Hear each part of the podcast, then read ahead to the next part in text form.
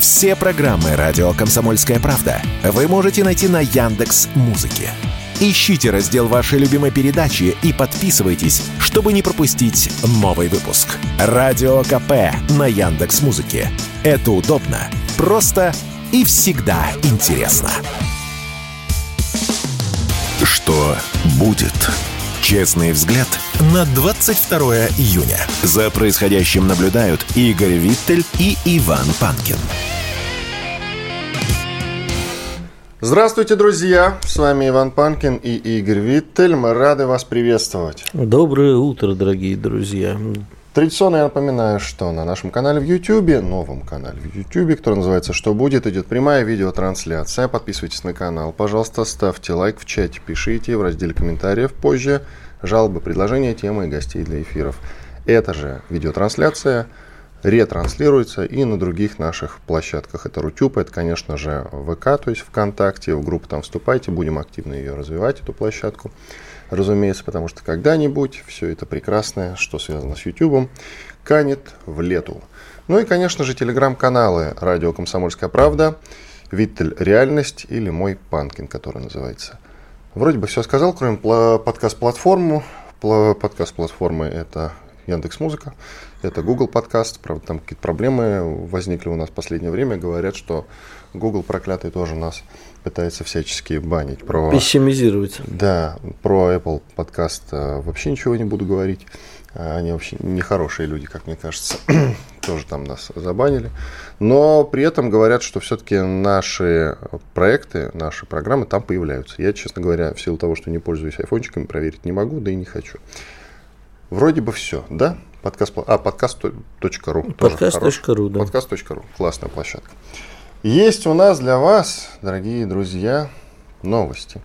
Во-первых, новость номер один. В ВСУ нанесли удар по мостам на границе Херсонской области и Крыма. Удары довольно серьезные. И в этой связи, там вблизи Чонгара, в этой связи, конечно, хочется сказать одну интересную вещь. Вот Игорь Виттель призывает периодически к ударам. Не призываю, а обсуждаю. А все-таки да? не призываешь, да? Уже? Я обсуждаю, я задаю вопрос. Нет, я ты рассуждаю. говорил, пора бить, пора, пора, пора, пора, пора. так не говорил? Пора, пора, пам. Так, давай, продолжи. Я продолжил, я уже все сказал. Игорь Виттель призывает периодически к ударам по центрам принятия решений, по банковой, вот он как говорит. А, это да, это а, все-таки, ва, все-таки призывает. Я думал, ты опять про ядреную бомбу. Нет, нет. Я же против ядерного Призываю. Удара. Я же против ядерного удара. Так вот, э, после ударов по мостам, а они, скорее всего, продолжатся в силу того, что у противника сейчас просто нет других поводов, как то есть нет других возможностей в рамках того контрнаступления, которое они, судя по всему, ну, осуществляют не очень хорошо. Им сейчас придется уничтожать инфраструктуру, нашу инфраструктуру, которую нам же потом восстанавливать. И в этой связи, пожалуй, придется мне в каком-то смысле присоединяться к призывам товарища Виттеля. А, кстати, насчет центра принятия решений. Ты договорил? Кстати, да, да, да. По поводу центра принятия решений. Вот тут Елена Зеленская заявила, что она не живет с мужем, потому что он не ночует дома, а в целях безопасности ночует в офисе. По-моему, она нам сдает координаты. В следующий раз она пусть а, уже скажет, в каком офис? вот да, пусть скажет в каком офисе. Спасибо большое, Елена, не знаю ваше отчество, мы обязательно воспользуемся этой альтернативой. А могла бы сказать, он ночует в бункере. Это было бы честно. Там такое жалостливое. Она говорит, я каждый день хожу на работу, но мы там с ним практически не видимся, потому Они что вместе оба работают? Да, она занята там какими-то гуманитарными проектами. А она же в Лондоне живет, по-моему. Ну, я тебе цитирую то, что она рассказала. Что Он что, никак... тоже в Лондоне, получается? Да нет, она говорит, что они вместе каждый день, ну вот практически не встречаются, и ночует он не дома. То есть, представляешь, президент Украины, видимо, воспользовался э, текущей ситуацией, чтобы не ночевать дома. Судя по всему, отличная отмазка. Прекрасная новость, да. В общем, за мосты нам придется им активно отвечать. За мосты, товарищи ВСУшники, вы ответите. Далее переходим к международным новостям.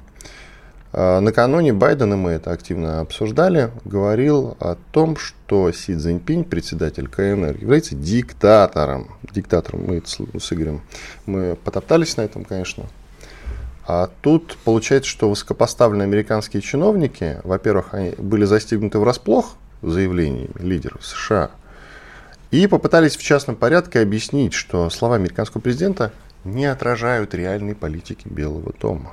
Ну, это отличная история. Кстати говоря, когда он называл Путина убийцей, кажется, да, не диктатором, убийцей, никто почему-то его слова не опровергал. Ну, потому что от них на, от нас им не было ничего особо нужно. А как же так, Китай туда же полетел целый Блинкин и, к сожалению, вернулся целым. А полетел Блинкин э, налаживать как-то, говорить, что какие-то каналы коммуникации надо оставить, поехал ссорить Китай с Россией. Вроде как чего-то там, о чем-то договорился. Возвращается, а тут этот ходячий человек с воображаемыми друзьями – а неожиданно хоть стой, хоть падай. Падать это, конечно, в его манере. Он там недавно, помнишь, рухнул на э, военной авиационной базе, где это... Ну, вот, не первый, не последний не, раз. Не первый, не последний, но это было красивое падение. Вот. И тут, значит, он говорит, а, знаете, диктатор. Естественно, они там все засуетились, отмазки абсолютно гнилые. Они заявили, что заявление американского президента не отражает политику Вашингтона. Как говорил Александр Трифонович Твардовский, тут и сел старик. Я прямо офигел. Эту фразу можно отлично использовать. Например, выходит наш президент и говорит, вы знаете, я решил нанести ядерный удар по Вашингтону. Тут же выходит Песков и говорит, знаете, слова нашего президента не отражают официальной политики Кремля. А там уже весь мир э, Обычно у нас наоборот, как, понимаешь, у нас э, политика Пескова не отражает. Да, то есть это вообще отличная отмазка. Ну, мало ли, что президент сказал, не отражает политику нашей страны. То я, я прямо хохотался, как говорится. Я не знаю, у меня истерика была, когда я это все увидел. И они теперь, значит, об этом судорожно еще и пишут. Это вся западная пресса говорит, как же так? Зачем же Байден? Как же так? Как же так? Как же так? И еще вчера было сделано много интересных заявлений от одного прекрасного человека, которого мы уже устали обсуждать. Я имею в виду главу одного известного ЧВК. Угу. А, про то, что там наши солдаты плохо воюют, и там провал, и там провал. Это если так вот общо, общо.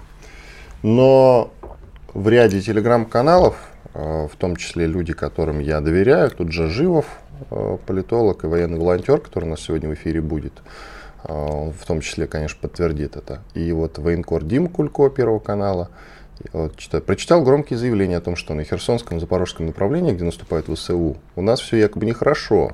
Солдаты оставляют позиции, отдавая противнику большую территорию. Ну и связался с знакомыми. Значит, докладываю, в голой пристани, где стоит 80-я арктическая бригада, противник сегодня даже не пытался отправлять ДРГ. В Токмаке, который находится под щитом эшелонированной обороны героических бойцов 42-й дивизии, доносятся лишь звуки выхода нашей артиллерии.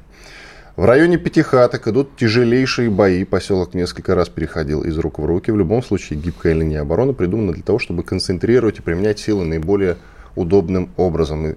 Продвижение противника на несколько сотен метров, метров не гарантирует закрепление. Предыдущей недели контрнаступления ВСУ это наглядно показали. Ребята стоят насмерть, принимают бой один за другим. Наша армия показывает, как нужно сражаться за свою землю, за каждый ее клочок, как 80 лет назад. Герой. Вот пост Димы. Такие дела. Так что, дорогие друзья, даже если вам кажется, что какой-то авторитетный человек делает там какие-то заявления. Да, просто зачем нас, он их делает? Да, вот хороший момент, сейчас обсудим.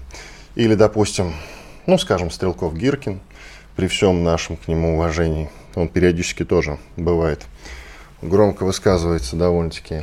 Есть э, люди, которые могут связаться с теми, кто находится на местах и, собственно, подтвердить или опровергнуть. Не надо верить всем на слово. Проанализируйте и другие, пожалуйста, телеграм-дома, я люблю говорить. Обычно э, некоторые вещи говорятся ради пиара. То, что нам mm-hmm. этот потрясающий человек вчера и продемонстрировал, при всем уважении к нему. Вот тот же Живов, он сейчас, наверное, после перерыва, или когда он там у нас будет, через какое-то время, да, а он э, написал у себя в телеграм-канале, что многие уже воспринимают такие слова на свой счет грызня идет между там руководством, между верхушками, да, где-то. А это на свой счет воспринимают простые солдаты. Ну смотри, во-первых, э, тот человек, про которого ты говоришь, э, вряд ли это делает ради пиара. Он либо искренне так думает, либо исполняет какой-то заказ. А Стрелков Гиркин, не к утру будь помянут, А, скорее всего, ну, либо придумал себе такую роль и должен ее поддерживать ради своего присутствия в медийном пространстве, либо, опять-таки, э, на него ставят какие-то люди, которые рассчитывают на его дальнейшую политическую карьеру, или это счастливо совпадает. Всегда очень хорошо, когда твои убеждения совпадают э, с чьим-то заказом. Всегда приятно так работать. Я не знаю насчет Стрелкова Гиркина, не могу с тобой там целиком полностью согласиться, но в одном ты, Я конечно, считаю вообще, прав. что его роль в истории очень сильно преувеличена. Но, тем не менее, 800 тысяч подписчиков у него в Телеграме имеется. Вот э, исходи, пожалуйста, из этого. Преувеличено или преуменьшено, я уж не знаю. Но до таких масштабов телеграм-каналы просто так, как ты понимаешь, не прокачиваются. Понял, да, на что я намекаю? Угу. Вот. И по поводу того, что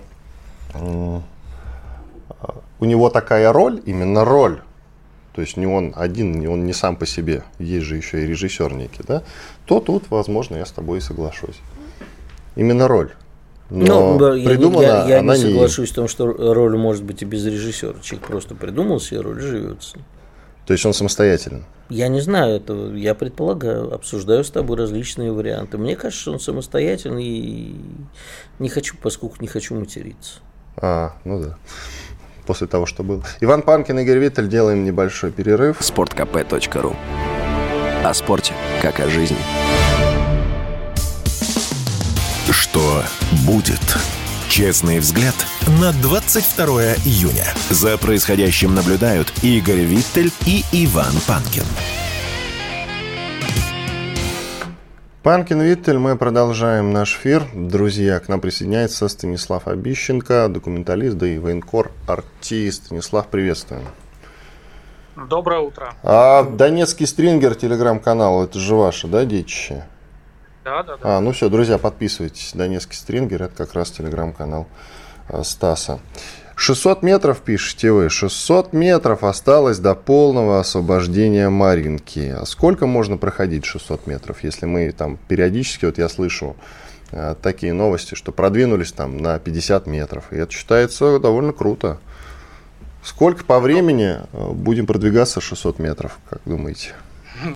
Будет того, как э, будут себя вести украинские военные, и э, подвоз БК и ротацию не будет происходить. А если хорошо будут себя вести? Ну вот, если у них все будет вот так, как сейчас, э, я скажу так, наши берут один-два частных дома в сутки. Это вот прям максимальная скорость, которая сейчас есть. Это в метрах сколько? Ну, то есть 10 30? метров. А, 10. Угу. 10-20 там метров. Э, дело в том, что сейчас позиции между нашими войсками и украинскими в Маринке на расстоянии 10-20 метров друг от друга, ну то есть в соседних домах частного сектора. Прям в соседних домах находятся ребята.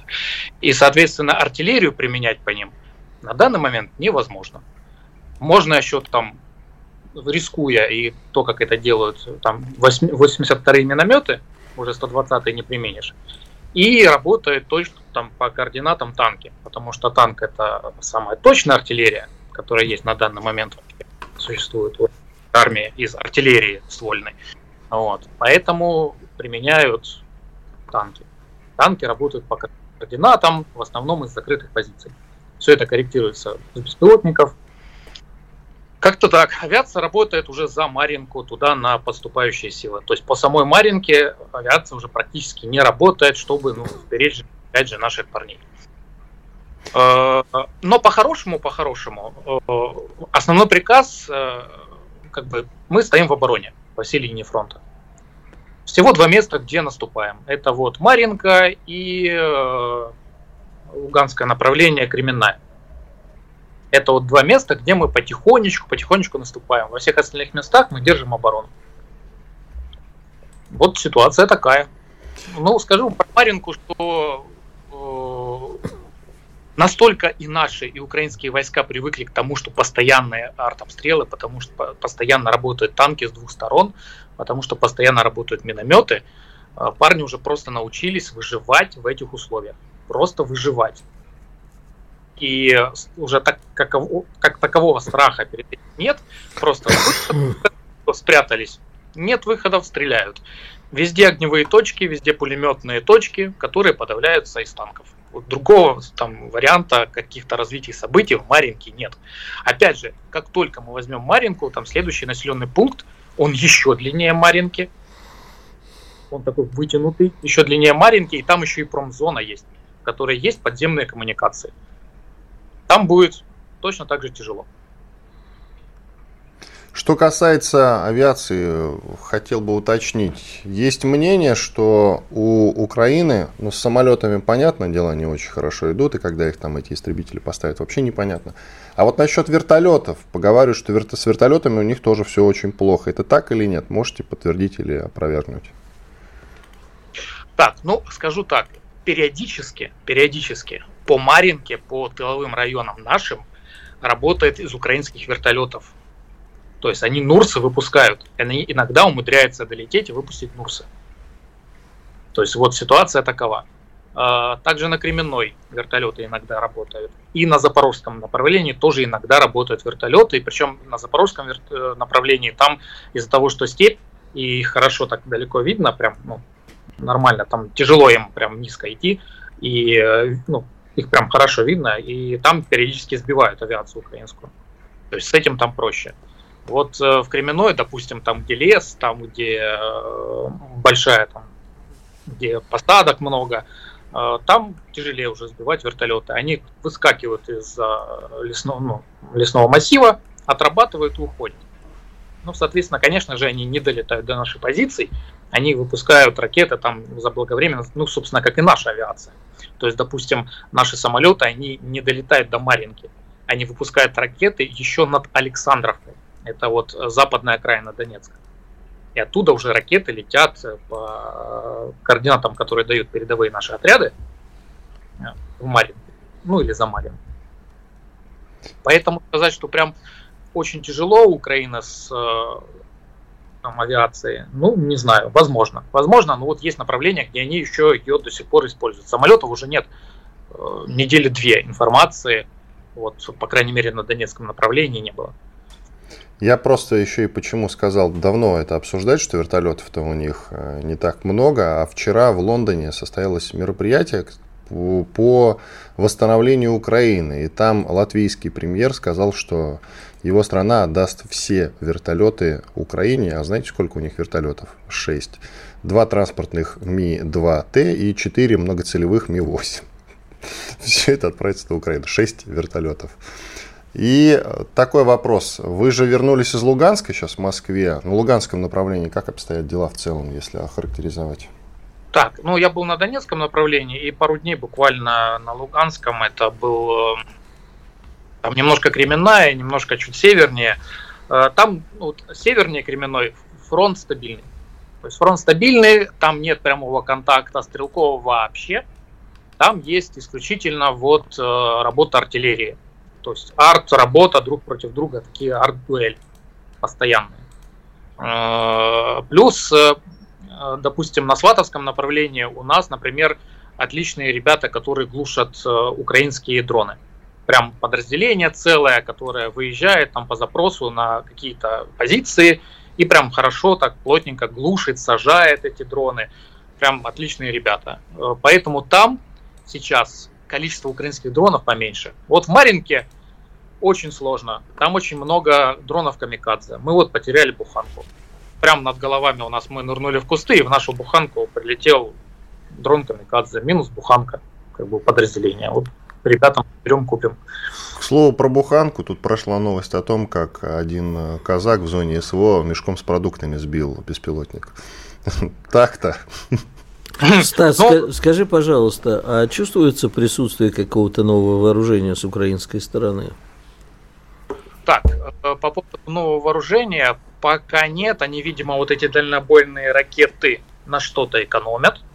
А так все остальное, да. Ну, то есть, вообще, натовский стандарт, он практически везде. То есть, 155 миллиметровая артиллерия, она работает постоянно и нон-стопом практически. Хаймарсы работают тоже.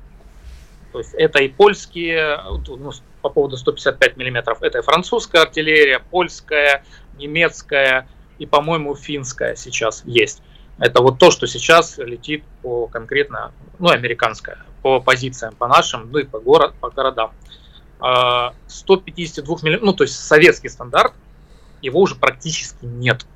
Это не из-за того, что, скорее всего, нет пушек, да, там таких. Это, скорее всего, из-за того, что уже есть определенный голод именно в советских снарядах. Посмотрим. Что, Возможно, а что касается танков, конечно же, вот это самое интересное. Танков-то Танк? у них много. Говорят, что мы жгем их танки активно довольно-таки. Да, вот, например, на Горловском направлении штуки недавно сожгли, вот буквально за несколько дней. Но это а, леопарды, поэтому... Э, о леопардах речь, да? О западных Нет, танках. о леопардах. Это вот я сейчас говорю э, о, семи, э, ну, о советских танках 72-ки, 72Б, по-моему, у них как раз. Что примечательно, почему-то они на них вешают украинские флаги. Прям высоко, гордо так, и идут с ними в атаку. Чтобы нам Из виднее было. То есть издалека прям видно. Из-за этого прям очень хорошо их. Э, ходят в атаке, ходят, пробуют и по 3 единицы техники сразу в нескольких местах. Бывает и по 12 единиц техники в одном месте пытаются. То есть они разные структурой пытаются прощупать наши позиции постоянно, постоянно, постоянно. Причем, если раньше они там выходили на коневой рубеж там и стреляли, да, то сейчас больше катаются прям туда-сюда. То есть они начали беречь технику они на нее вызывают огонь, но при этом постоянно катаются и меняют траекторию движения. То есть они пытаются вычислить, где находится там наша артиллерия, там наши чтобы потом работать из арты. То есть они немножко поменяли сейчас тактику наступления. Ну, в отличие от запорожского направления, где, конечно, в пятихатках там и на выступе там, конечно, мясорубка еще там происходит, и потери, конечно, с обеих сторон. Саш, скажи, пожалуйста, а в борьбе с беспилотниками мы стали более, более сильными? То есть э, нам тут недавно рассказывали специалисты, что мы освоили гораздо лучше РБ и э, прочие. У нас так, минута. Смотри. Минута. Рассказываю. Э, в Маринке работает рэп. Я поднял свой беспилотник, не прошитый Мавик, на высоту летящей нашей авиации. Вопросы еще есть? А, спутников нет, но тем не менее я смог его поднять, полетать и отпустить. Все понятно. Станислав Обищенко, документалист и военкор АРТ. Подписывайтесь на его телеграм-канал Донецкий Стрингер. Спасибо большое, Стас, что поучаствовал в нашем эфире. Так, сейчас у нас небольшая, да, сейчас большая пауза, четырехминутная. После полезной рекламы, хороших новостей мы вернемся к вам, друзья, и продолжим. Я напоминаю, что в YouTube идет прямая трансляция. Пожалуйста, подписывайтесь на наш канал, ставьте лайк, в чате пишите. Вот сейчас как раз будем отвечать дружно с Игорем на ваши сообщения. Радио «Комсомольская правда».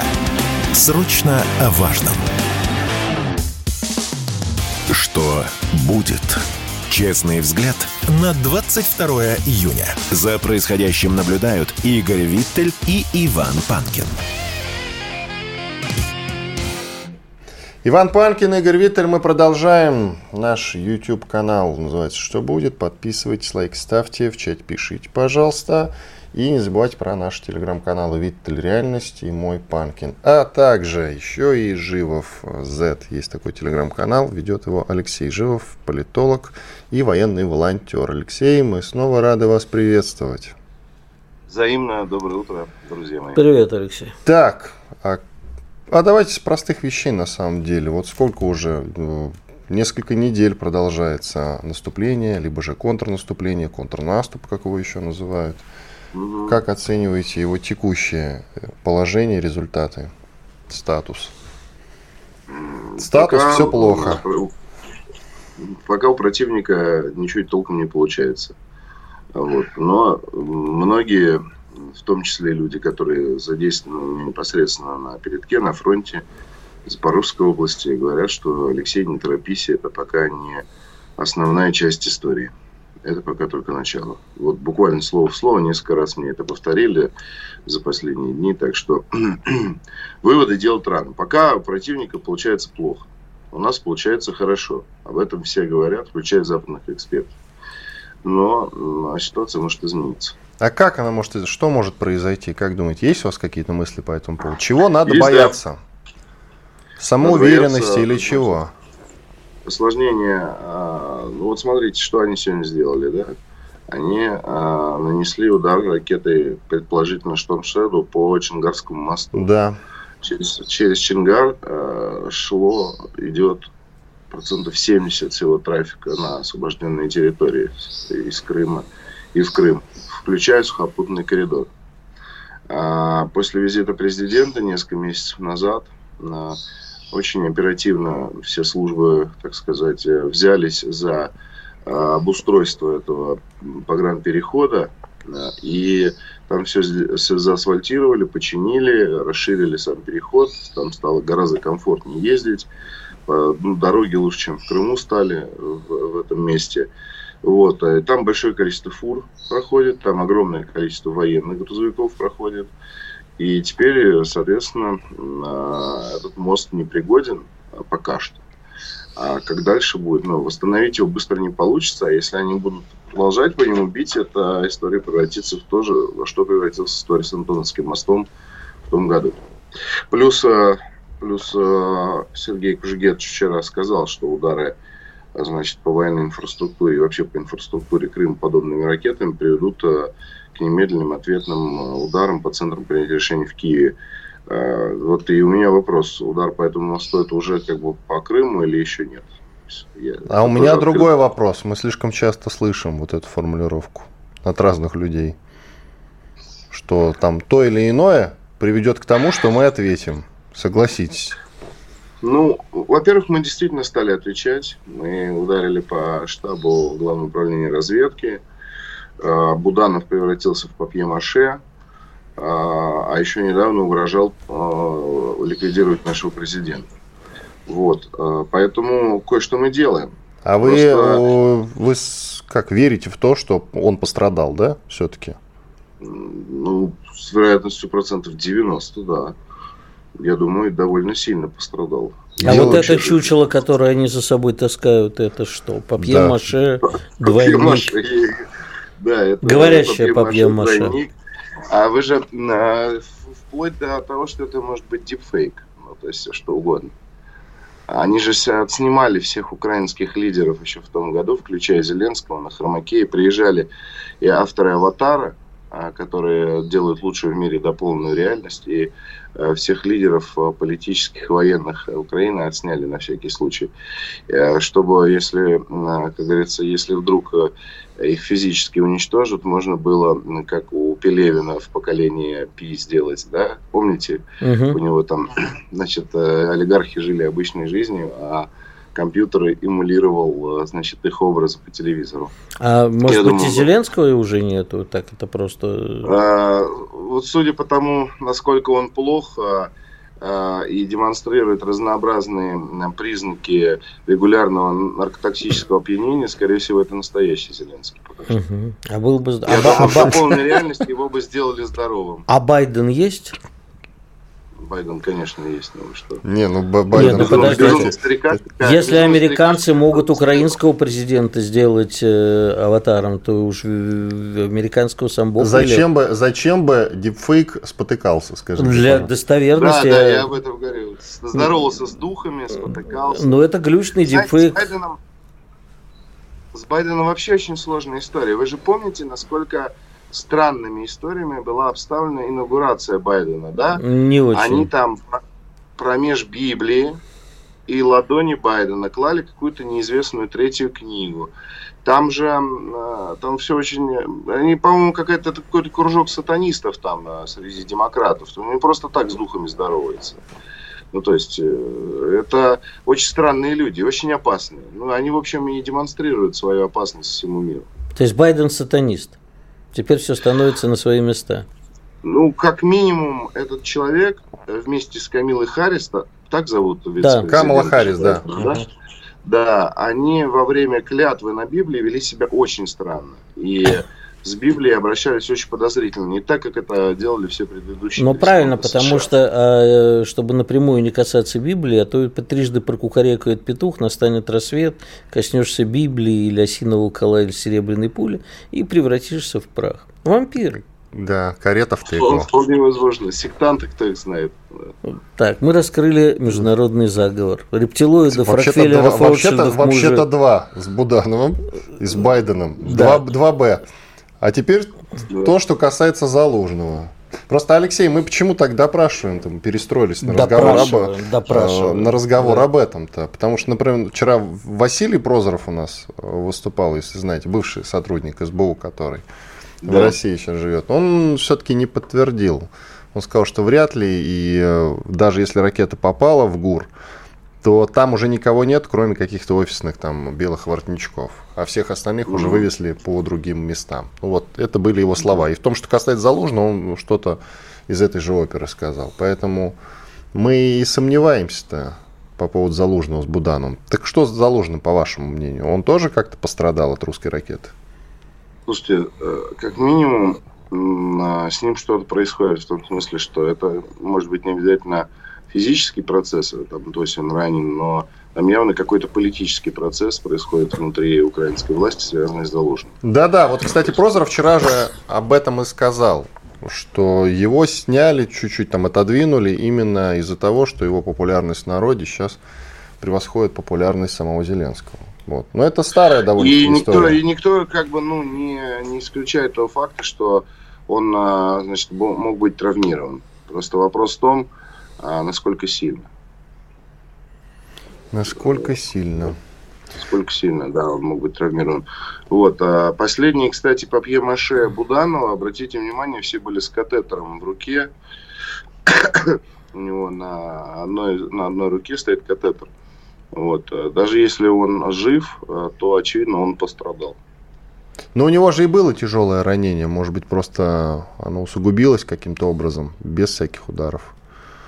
Вот. Ну, а, абсолютно лысая, состриженная голова, свидетельствующая о возможной трепанации черепа сзади. Ну, кстати, ну, как вариант. Есть...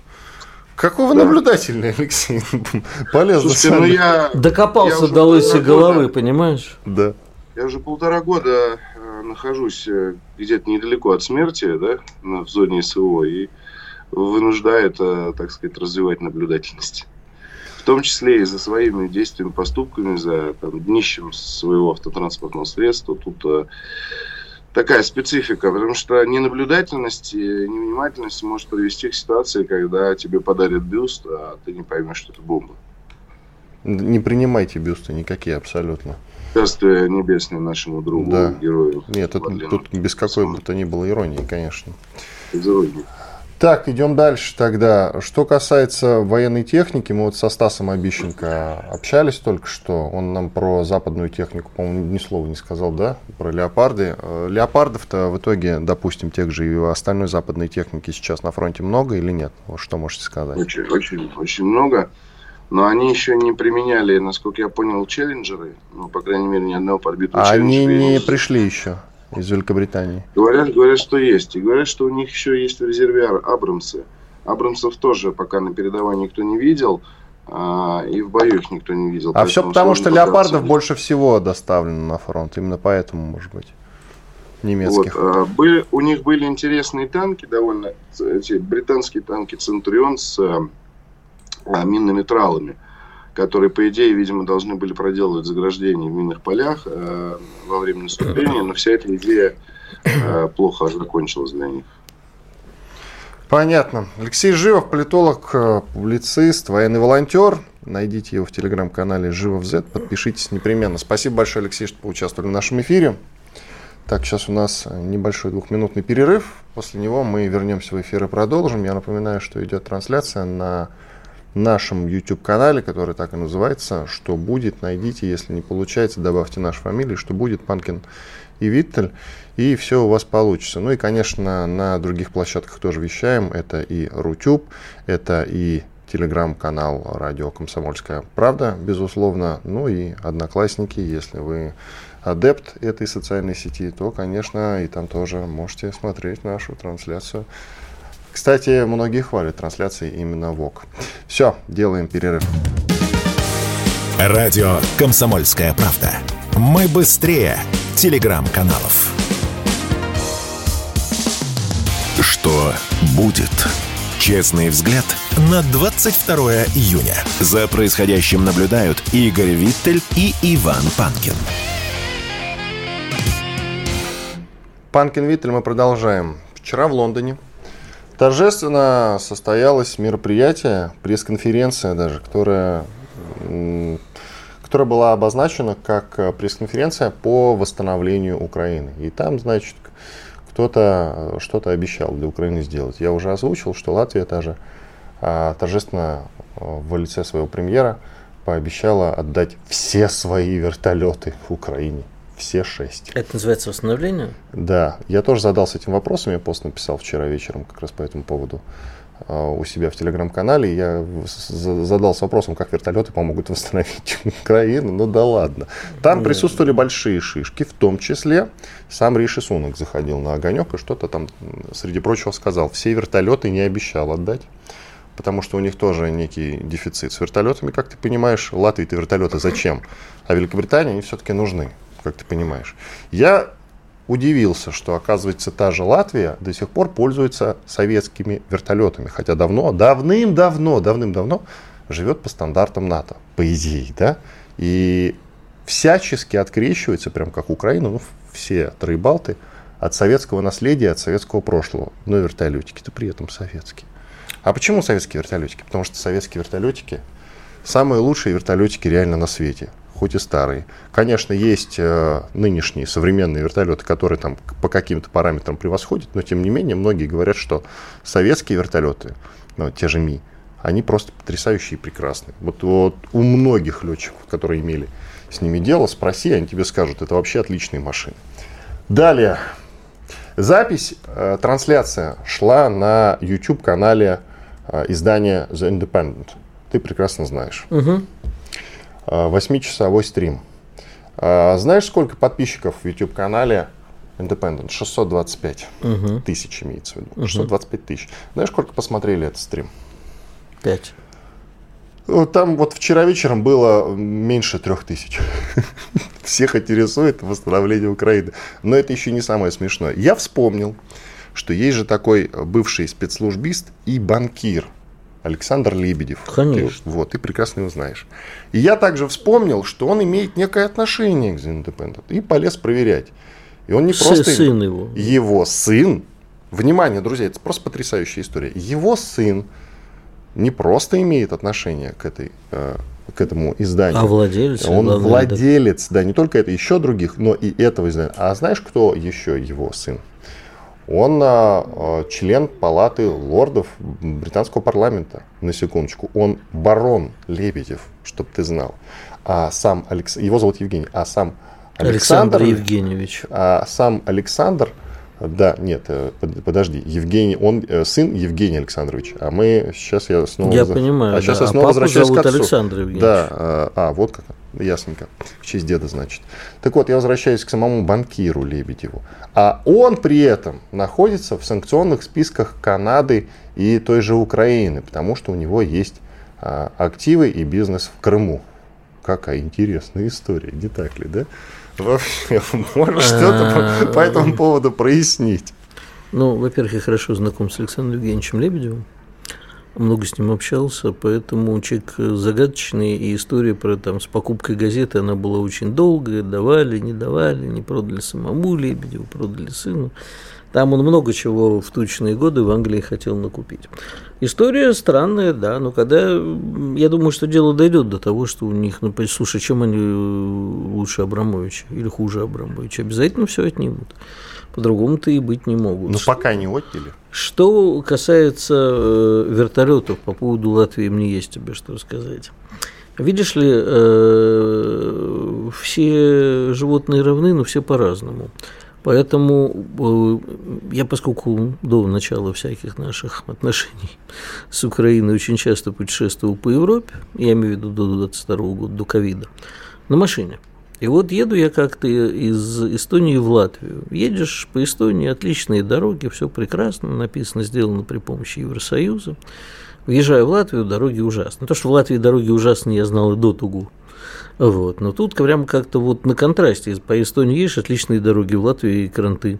И я у знакомых латышей, не самых последних, э, точнее не латышей, а людей, живущих в Латвии, скажем так, не самых последних в этом государстве, спрашиваю, говорю, «А в чем проблема? Они говорят, да понимаешь, дело в том, что э, Евросоюз дал Эстонии денег, а потом подумал и решил, что как бы он сам за эти деньги построит э, дорогу в Эстонию. А Латвии просто дали денег, и латыши, в общем, деньги-то и приватизировали, мягко говоря. Поэтому дорог тоже Прихватизировали, ты хотел да, сказать. Прихватизировали, да. Поэтому с вертолетами та же самая история. Я ничуть не отрицаю качество Ми-8, просто Латвии сейчас ничего никто не даст, потому что, знаешь, они все украдут. А вот. Э, поэтому, ну, слушай, про Латвию вообще говорить смешно. Вы бы сначала Даугавпилс восстановили и прочие небольшие латвийские города. Я как-то однажды заехал туда помыть руки, вот именно помыть руки из Литвы ехал. Думаю, Ну за что, это... грязнее стали? А нет, я просто... Ржавая вода Знаешь, текла? был такой старый еврейский анекдот 70-е годы, говорит, кто последний Россию покидать будет, погасите в аэропорту свет.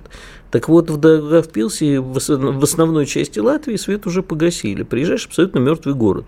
Был когда-то, входил, между прочим, в список 100 первых целей НАТО. Там был наш военный, и военная на- наша была база, и университет был, по-моему, если мне память не изменяет.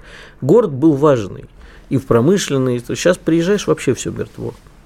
Вот Не просто мертво. Даже свет не горит вечером на улице в воскресенье. То есть какие-то отдельные лампочки. Я не сомневался нисколько в этом. И только собачий лай из оврагов доносится. Я думаю, зачем? Ну хорошо, ребят, вы хотели... Собак унич- еще не съели, это хорошо. Вы хотели расстаться с Россией, молодцы, расстались. А зачем вы советское уничтожили это? Я уж не говорю, что мы им это позволили. Вот нафига у вас был там э, Рафик, у вас был УВФ, у вас была куча нашего нами сделанного. Но оставили себе, сделайте это конкурентоспособным. Давно бы в Европе э, заняли определенную нишу. Так нифига, все разрушили. Ну так и чего теперь? Как, какую Украину они собрались восстанавливать?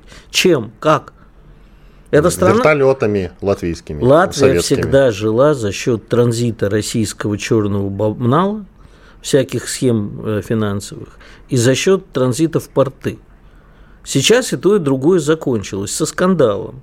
В Европе их уже с их финансовыми трюками тоже прижали. И э, с портами, ну хорошо, мы в свое время сказали, ребят, знаете что, что-то вы надоели со своими портами, мы тут это свое построим, у нас вон услуга есть и прочее. Все. А западные компании пришли, посмотрели сказали, ну, знаете, мы лучше в Эстонии, с ними хоть договориться можно. И сейчас, вот я когда приезжал в Ригу еще так достаточно недавно, а, вот это вот анекдот про свет погасить. И то же самое вот с Юрмалой как получилось. Они своей рус- русофобией довели до того, что наши встали и ушли, сказали, а в Риге все скуп... в, в Юрмале все скуплено русскими, просто все. Ну, там еще есть какие-то отдельные, но в основном все скуплено русскими. Раньше- и Вайкуля. раньше приезжаешь на выходные, видишь весь состав телевизионный, да, вот из телевизора все гуляют, у всех дачка в Юрмале, все туда отправляют бабушек с детьми. Сейчас, э, ну не сейчас, в последнее время приезжал, после того, как они это все отменили, ушел от, там, от наших как, Новая волна, голосящий? Кевин, новая волна, вот это все. Приезжаешь, мертво, вообще народу нету. Так э, версия это есть о том, что они все это советское имеется в виду, в том числе технику-то на Украину отправляют. Зачем? Затем, чтобы им э, Новую дали, конечно. Новую дали, только новую им не дали. И вот, например, я посмотрел, у них э, есть заказ. Заказ, э, у, заказ в США на 4 вертолета Осикорских. Заказ. То есть они их купили, ждут. Ждут. То есть сейчас вообще без вертолетов останутся 6 советских отправят. Нам нужно И со- будут ждать американские. Нам нужно Их придется вон- покупать. Да, нам нужно вон заявить, что все-таки, несмотря на гнусные инсинуации Украины, Сикорский был, есть и остается россиянином. А то, что он там из, якобы с Украины, так Украина никогда тогда не была частью, это никогда не была Украиной, была всегда частью России. Так что, ребята, вы это... Зря. Так что Сикорский, э, за подловом, ребята, пользоваться этим именем, и американцам, и украинцам. Он ну, наш. как видишь, не западло. Всемирный банк предоставит Украине помощь, правда, какую-то довольно скромную. Полтора чуть, миллиарда. Чуть больше, чуть больше. Да, а, да 1,75. Ну, так, слушай, ты хорошо. Каждая копеечка должна Зеленский быть на счету. купит себе больше порошку. Каждая копеечка должна быть на счету. Но это же юмор с твоей стороны. Про порошку больше купит. Давай все-таки серьезно. А серьезно, понимаешь, Всемирный банк никогда не дает деньги просто так.